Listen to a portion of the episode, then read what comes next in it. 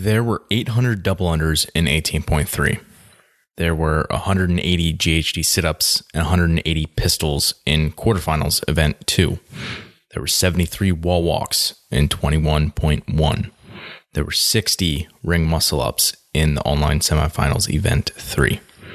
If you want to maximize your performance on these kinds of tests or just improve your fitness to be the best version of yourself, you've got to turn up the training volume. Hey, it's Ben Wise, and this is the fitness movement.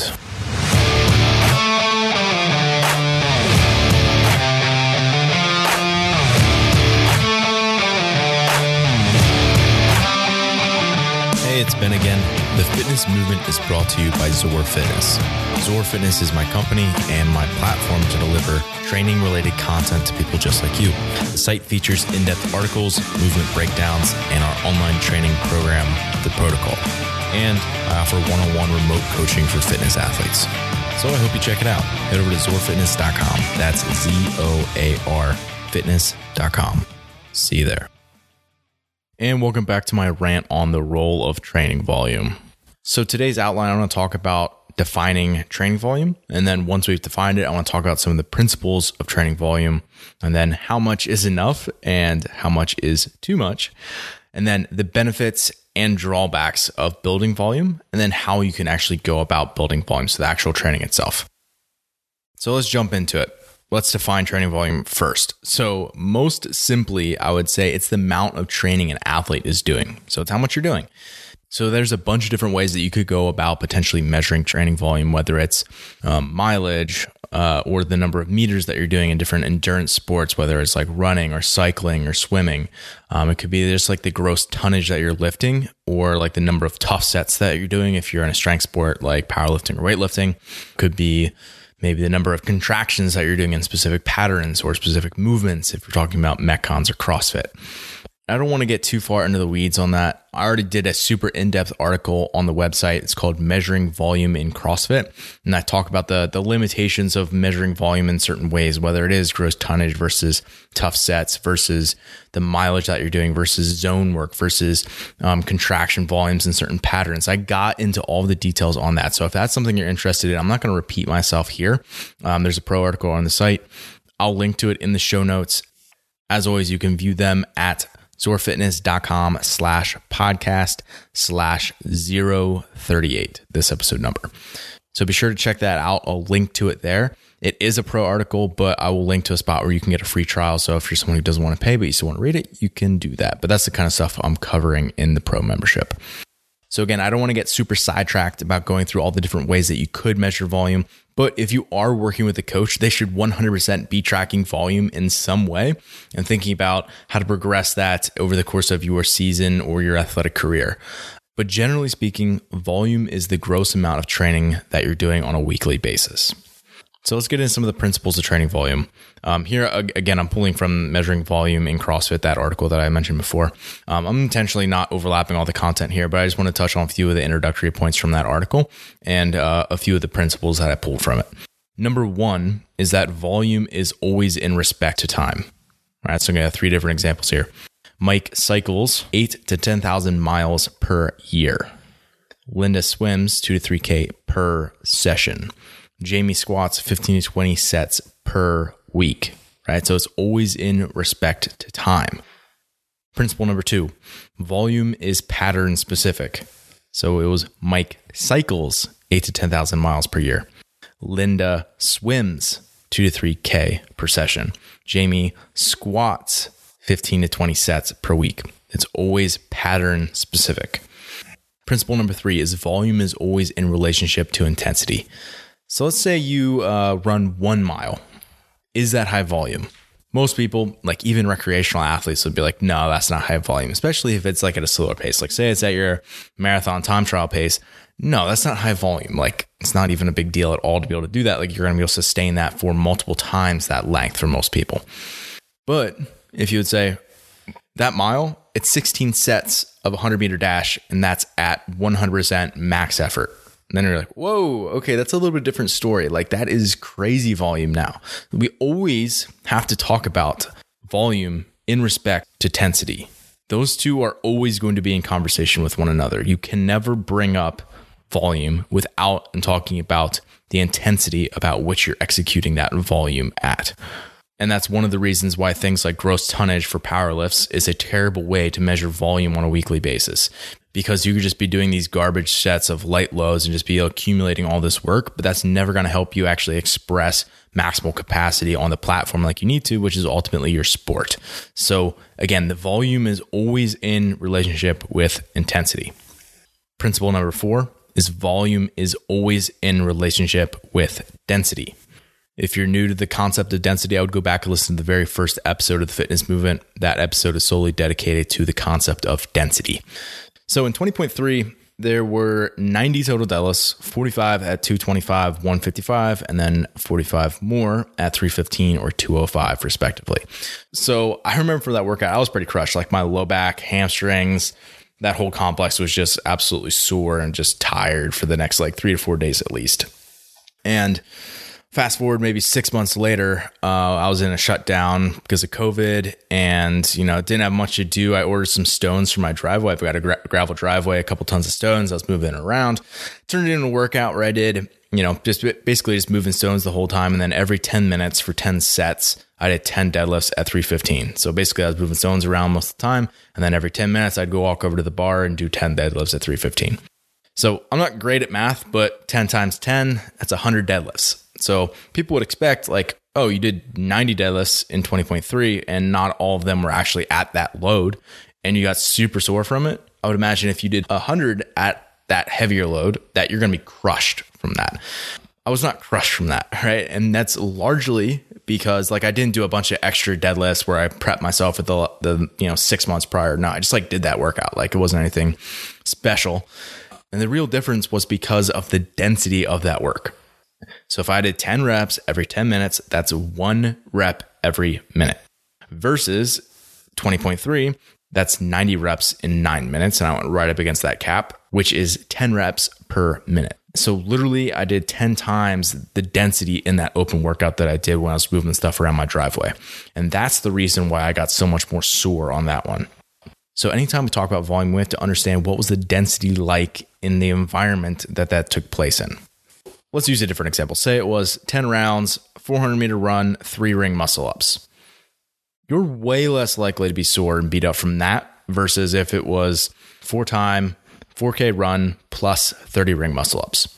The volume in both of those are exactly the same, but the density of that work is dramatically higher. Like the amount of local fatigue that you're going to be getting while going 30 ring muscle ups at the end of the workout versus having three spaced out with a 400 meter run is essentially a break in between each one. It's going to be way easier on your upper body in terms of volume to be able to accumulate 30 ring muscle ups with doing three at a shot over 10 rounds versus doing really dense work for the last couple minutes of that workout. So let's review these principles really quickly. Volume is always in respect to time, volume is pattern specific, volume is always in relationship to intensity, and volume is always in relationship with density. Moving on how much is enough and how much is too much. So I'll put a little disclaimer on this first. Don't build volume for the sake of building volume or build volume at the expense of your overall like training quality or certainly not your health. But i truly believe that for most people they can actually benefit a lot from just increasing their overall training volume. Like if they build their volume in the right way that that's going to probably lend itself to performance for most people. Um, and i'm pretty confident backing that statement up However, I would say uh, maybe a more accurate way to answer this is like how much is enough. It, it really comes down to the goals and the level of the athlete. So let's say someone's a GPP athlete. They're looking for general fitness. They want to be doing this for a long period of time. They want to look good. They want to feel good. They want to be able to, you know, have this elevate other aspects of their life, basically. Right. So with that being the context, they're probably going to spend a lot of their training time doing strength work and aerobic work and um, they're going to be spending more time sort of on the ends of the spectrum in that sense, where they're not accumulating nearly as much intense volume doing dynamic contractions and mixed work like you're going to see like the sport version of CrossFit doing. Like they don't need to be doing that. And if they choose to do that because that's something they enjoy, they're going to be doing that infrequently. Like that's not going to be near as often. Obviously, like that makes sense. Now let's say we have a competitive athlete. So they're preparing for the CrossFit season. Depending on the level of that athlete, they could be getting, um, maybe they know that the open is their peak and they're not going to make it past that. Maybe they're, you know, confident they can make it past the open in the quarters. Maybe they're trying to make the semifinals. Maybe they're trying to make the games. All those are different level of athletes. And as a result, the level of volume that they need to build in the course of their, their training year and course of their build up to competition needs to be different as a result. So let's say we have an open level athlete that's where they're trying to peak. They're going to be doing one to two tests per week. So realistically, it's going to be like a test and then a repeat trying to get a better score um, so they can maximize their score potential over the course of those three weeks. They're doing, again, let's just say it's two tests every seven days you know, to make a week. That's going to be 0.3 workouts per day, which sounds a little weird when it's written that way, but it's going to make sense once we go down to the other levels. Uh, if we go to something like quarterfinals, that's five events over three to four days. So if someone's peaking for that, that's 1.5 workouts per day that they're testing. Semifinals, it's seven events over three days. It's pretty similar, but I mean, movement selection, a variety of movements that they're selecting from is a bit different. So that's still, you know, two 2.3 workouts per day. So lastly, we have a games athlete. This is the top of the elites. They're trying to, you know, peak for the games. If we take 2010 to 2020 stage two, the average of all of those events, that's 12.5 events. And that usually happens over the course of four to five days um, historically, which is 2.5 workouts per day. So you can see like the level at which you want to compete at determines the volume that you need to prepare for.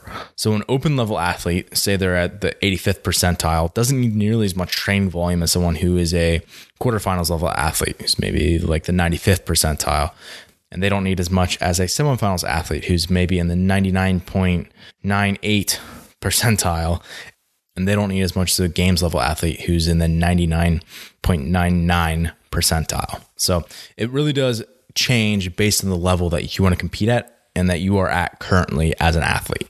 So if this is a concept that's relatively new to you, I wrote a whole article on the CrossFit Open functional volume data, which is functional volume is basically the number of contractions in a movement that you need to be able to handle um, in a given workout based on in the past what has come out. So, an example of functional volume if you're a male, let's say you want to place in the top 10,000, you should be prepared to do 80 toes to bar in a workout without that being a problem for you. So, that's precisely what I'm looking at in that article. It's each of the movements that have come up in the open male, female, and then also three different levels of athletes based on placing. So if you're in the top 100 versus top 1,000 versus top 10,000, how many do you need to be able to do? So the number that of toes to bar you, you need to be able to do if you're in the top 10,000 is not the same as if you're in the top 1,000 is different than if you're in the top 1000 for females versus males, etc. So I break that all out in that article and it's a way for you to be able to more intelligently adjust your training to the demands of the sport.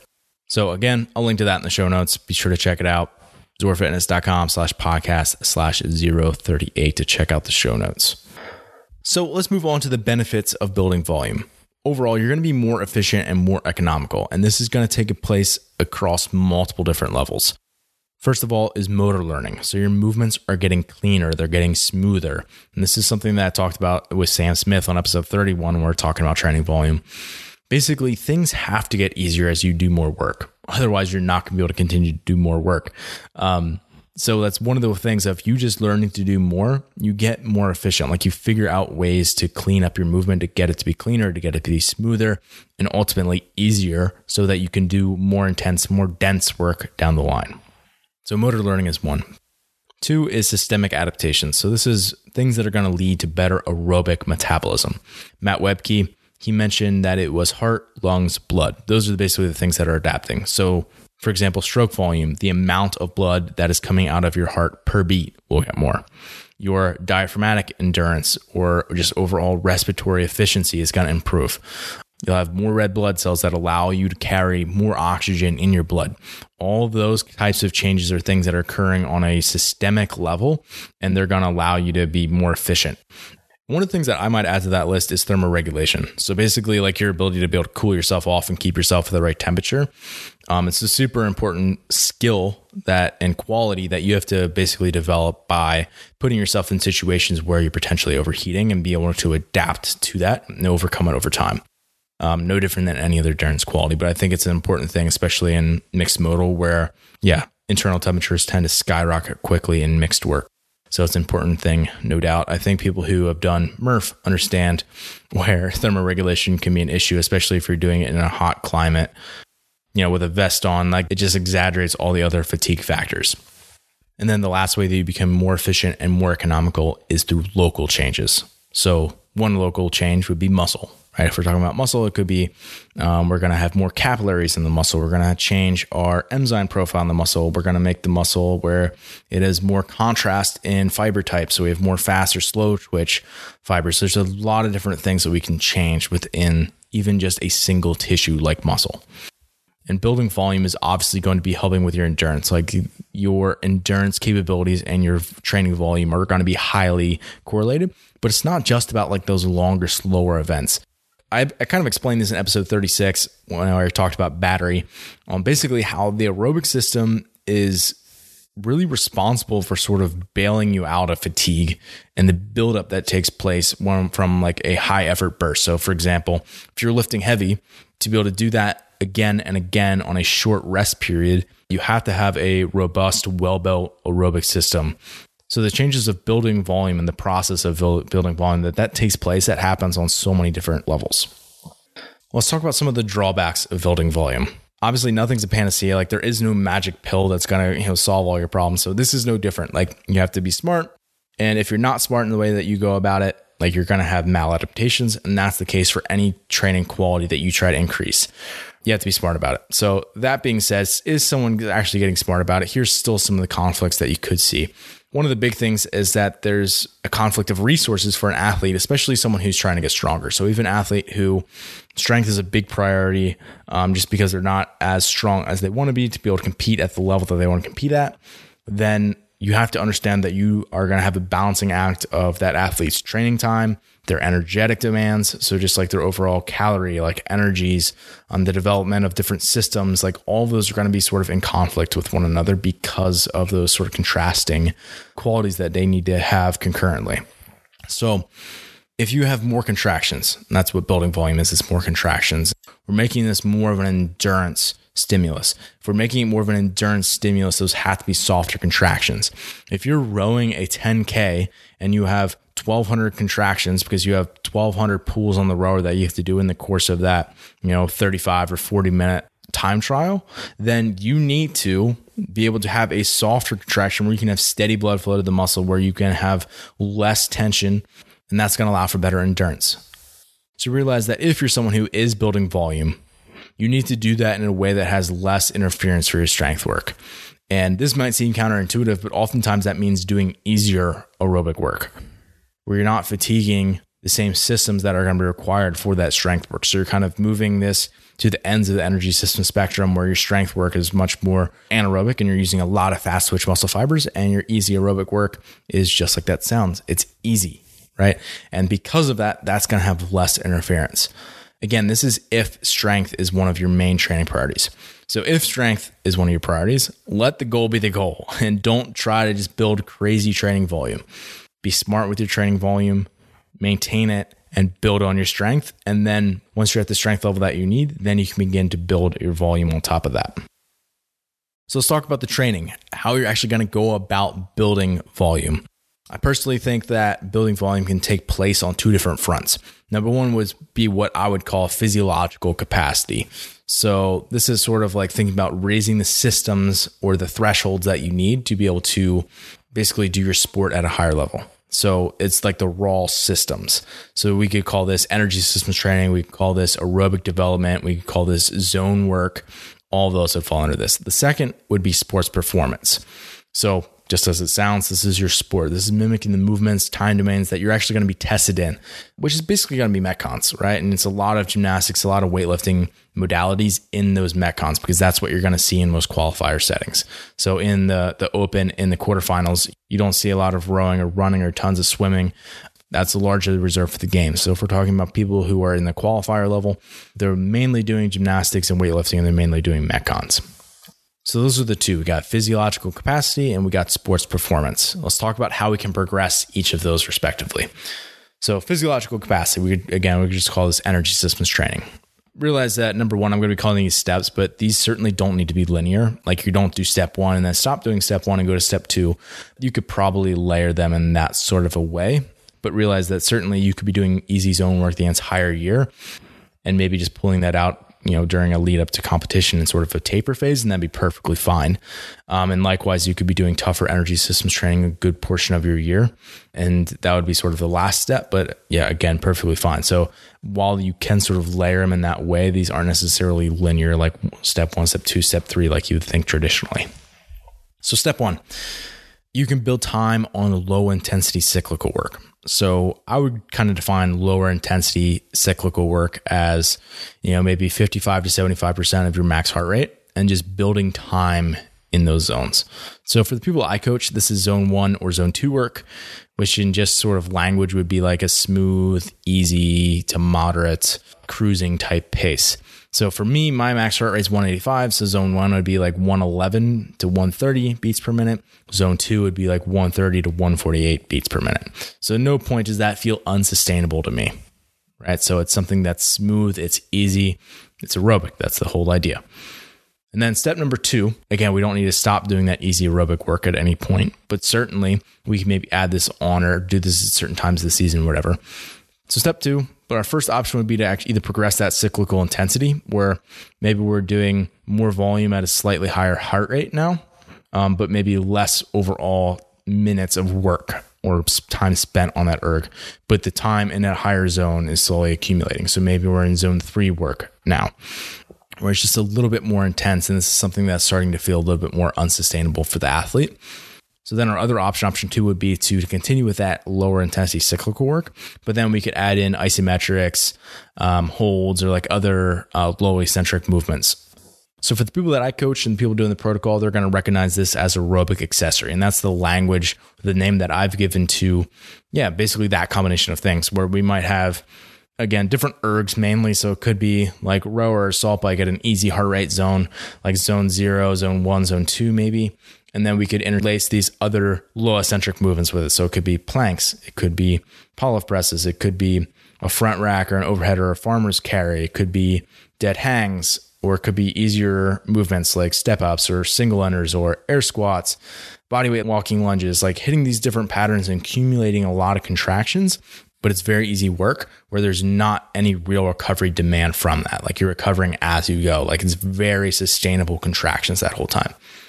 And then step three would be energy systems training. All training is energy systems training. Yes, I know that. But at the same time, for me, what I kind of use when I'm talking about energy systems training, I'm, I'm talking about tougher cyclical work. So this could be intervals on the salt bike or ski erg or air runner or rower or any other machine like that. And then you can always start to mix in other movements um, that are maybe gymnastics or weightlifting based that still allow for a high power output that's still eliciting that physiological capacity type response, right? Still pushing you in your quote engine. So, for example, that could be a burpee box jump over. It could be a bar facing burpee or moderate deadlifts or anything like that, where it's a high power movement and you're using a lot of your musculature. So, a simple example of row energy systems training could be 20 sets of a 40 second row, 20 second rest at your 2K time trial pace. Tough, effective, simple. Another example could be 8 to 10 sets of a 40 calorie air bike at your 10 minute test average wattage, directly into 12 bar facing burpees at 3.2 seconds per rep, and you rest 7 out of 10 recovery between those sets. So, those would all be examples of things that would help improve your physiological capacity through building volume. Secondly, let's talk about sports performance. Again, you don't need to necessarily progress through these linearly. Uh, I'm just going to be putting them in, in order to help organize uh, your thoughts a little bit.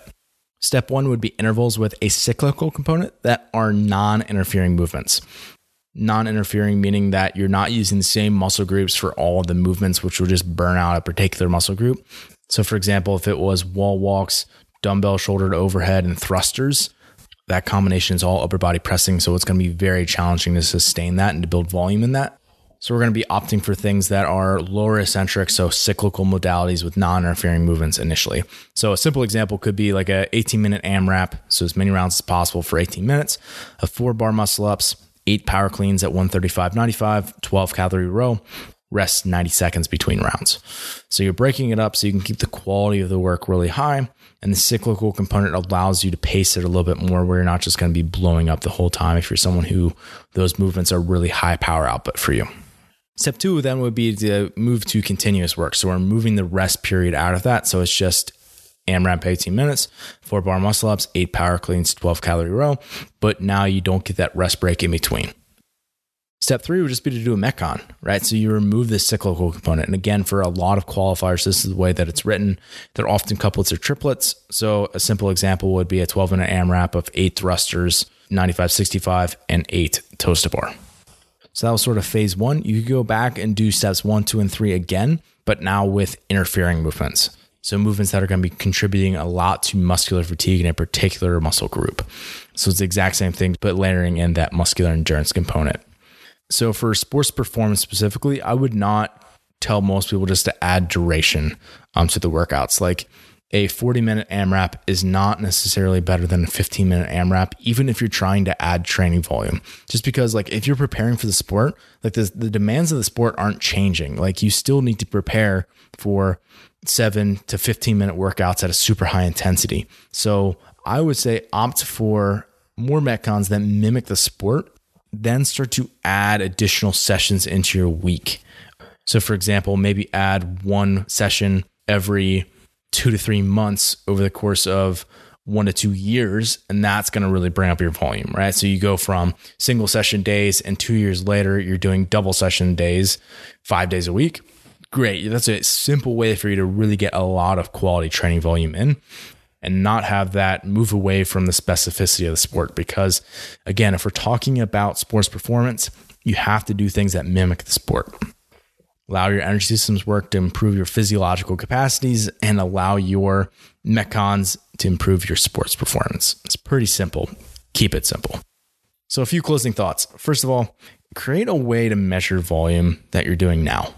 Like figure out a way that you can currently, without actually changing anything that you're doing, figure out how much volume you're actually doing. It could be, well, I'm doing five sessions a week right now.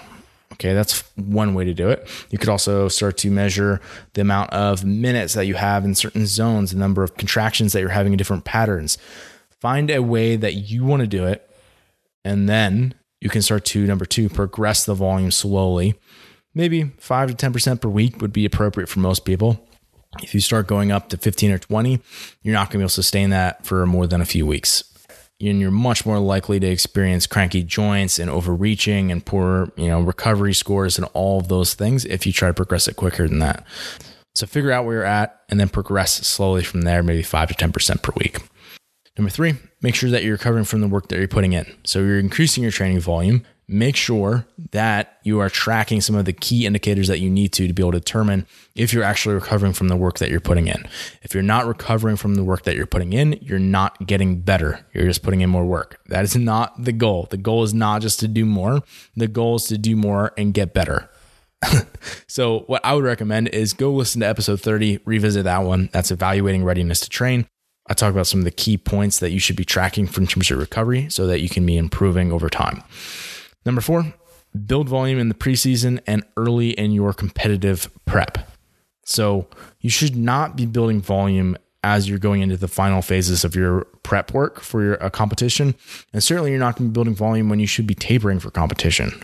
I see people sometimes trying to do more like as they're getting ready to compete. That should not be the goal. You should have built volume early in your season. And then after you've kind of reached a peak as you're getting ready to go into your more intense preparatory work, you're going to start to taper that back as the intensity of that work goes up. And that allows you to be able to peak at the right time and to be able to express your capacity even further at that time. Lastly, number five, don't skip it, people. Deload and take off seasons.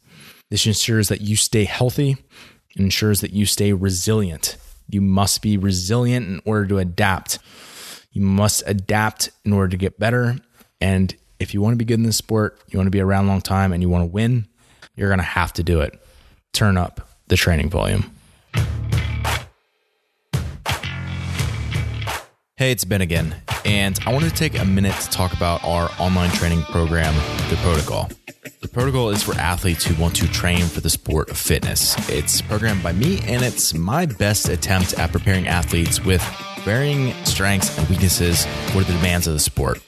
And I do this through the use of silos, which basically means I segment parts of the program based upon athletes' ability in a particular area. So, for example, an element of the program this fall on Tuesdays and Thursdays was gymnastics focused training.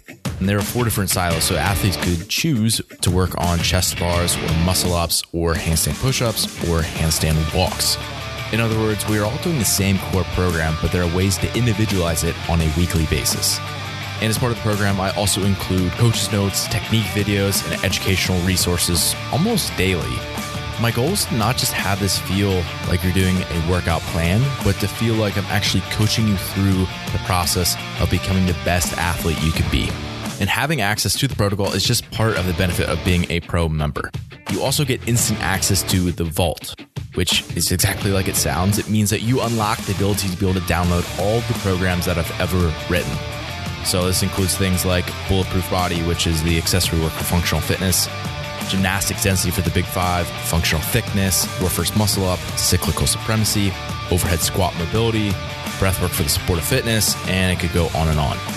And lastly, you get instant access to pro articles, which are on topics that I really want to safeguard from the public and keep for my athletes. Stuff like cycle speeds for CrossFit open movements, strength ratio data analysis, so basically determining your relative weaknesses on strength work, breaking down sanctionals programming or games programming, energy systems testing and analysis, and a whole lot more. And if this sounds like stuff that you're into, you can get a seven day free trial of Pro. Simply head over to zoarfitness.com slash pro. Thanks for listening, and as always, stay the course.